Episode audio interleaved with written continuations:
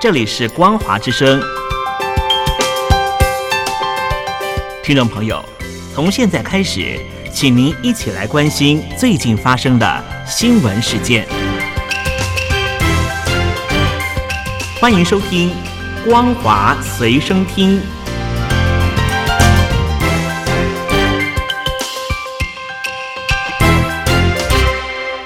各位听众朋友，大家好，欢迎收听本节的《光华随身听》，我是阿戴。中共解放军东部战区在台湾周边海空域实施联合战备警巡和联合演训。美国在台协会 AIT 敦促北京停止对台湾的军事、外交和经济压力，转而与台湾进行有意义的对话。AIT 发言人指出，美国将继续支持和平解决两岸问题，这符合台湾人民的愿望和最佳利益。美国将持续遵循以《台湾关系法》。中美三个联合公报和六项保证为指导的一个中国政策，美军也将继续关注演习的状况。台湾副总统赖清德刚结束出访巴拉圭的行程，共军东部战区就随即宣布，在台湾周边组织海空联合战备警巡，还有联合演训，重点演练战舰协同夺取制权，检验战区部队联合作战实战能力。并指出，这项行动是针对台独分裂势力还有外部势力勾连挑衅的严重警告。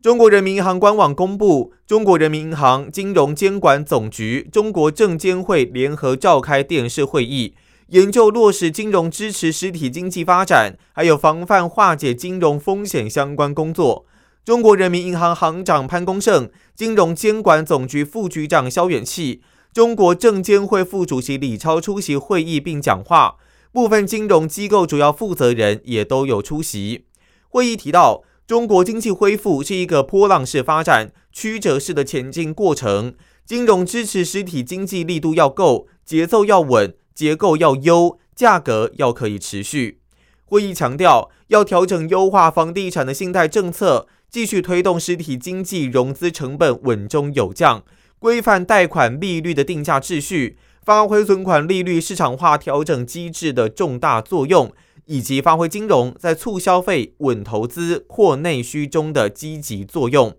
会议也要求金融部门要统筹协调金融支持地方债务风险的化解工作，丰富防范化解债务风险的工具还有手段。金融时报此前引述高盛集团的估计。中国地方政府的债务高达人民币九十四兆。中国国务院已经派出工作组到超过十个财政最差的省份查账，以及寻找削减债务的方法，直接向国务院总理李强来进行汇报。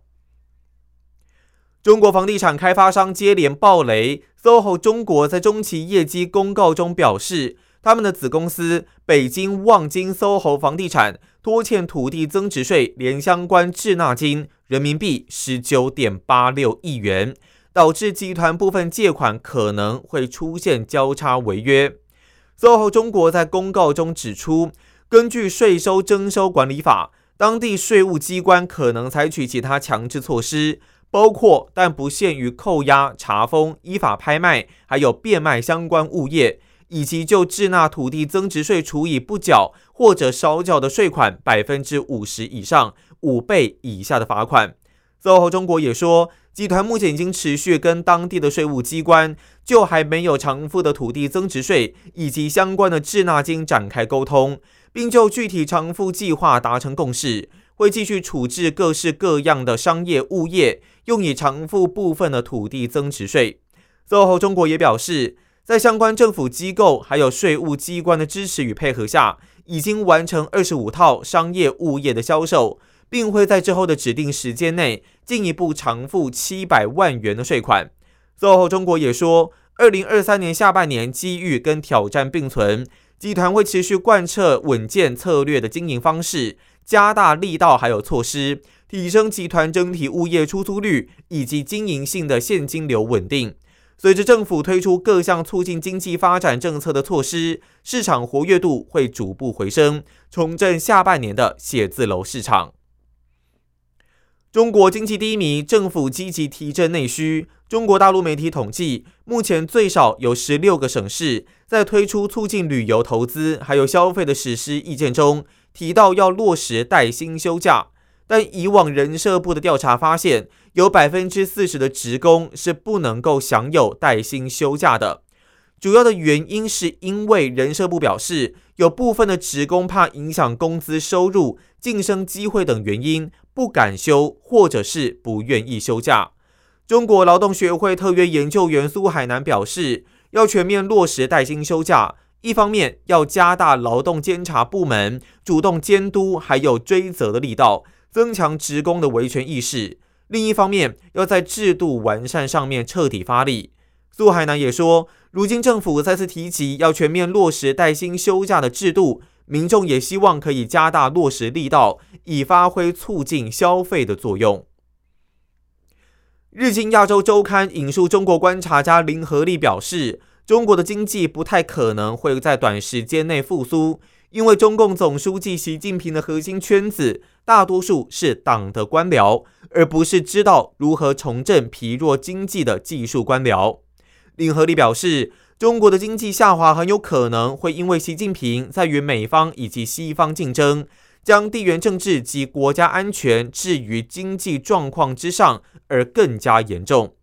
林和利也说，习近平在中国还没有准备好之前，就偏离前中国领导人邓小平保持低调、不与美国对抗的外交原则，于二零一五年发表《中国制造二零二五》文件中。指出中国要自给自足，并预测中国十年内可以在资讯科技、生物科技、绿色科技及电动车领域超越美国。中国经济衰退导致地产商接连暴雷，以及潜在的金融风险，引发全球关注。韩国媒体报道，经过韩国经济副总理邱庆浩指示，韩国计划财政部特别设置中国经济情况组。密切关注中国经济的状况变化对韩国可能的冲击。报道指出，目前韩国政府高层协调机制也会持续关注中国房地产的金融风险。由韩国计划财政部第一副部长方基善主持召开的经济应急管理工作组会议将讨论相关对策，而宏观经济金融问题工作检查会议也会随时评估中国目前的经济状况。韩国计划财政部认为。来自中国大型房地产开发商碧桂园，还有恒大的金融风险，对韩国实体经济以及金融市场带来的直接影响或许有限，但事后的事态会怎么演变，以及中国政府如何应对等，可能成为变数。因此，目前还很难预测有关风险给韩方带来的影响。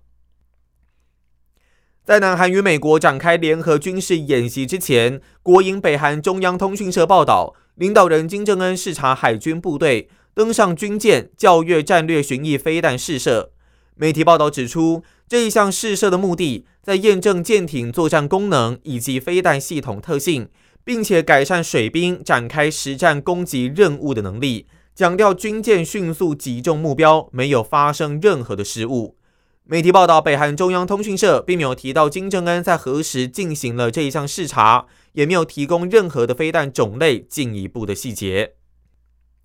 荷兰总理吕特在乌克兰总统泽伦斯基来访时表示，一旦满足移交条件，荷兰和丹麦确定会向乌克兰提供 F 十六的战机。媒体报道，吕特表示，荷兰共有四十二架 F 十六战机可以提供，但现在谈论是否将它们全部捐赠给乌克兰还为时过早。吕特在安因霍芬一座空军基地跟泽伦斯基举行联合记者会，他表示，荷兰会全力向乌克兰来提供援助，只要符合条件就可以交付 F 十六的战机。泽伦斯基指出，这项协议为突破性的协议，并表示战机的确切数量会在稍晚来进行讨论。这是乌克兰武装部队首度获得交付 F 十六战机的实质承诺。美国在数天前批准荷兰和丹麦。向乌克兰移交 F 十六战机。以上就是本期的光华随身听，我是阿戴，感谢您的收听，我们下次再见。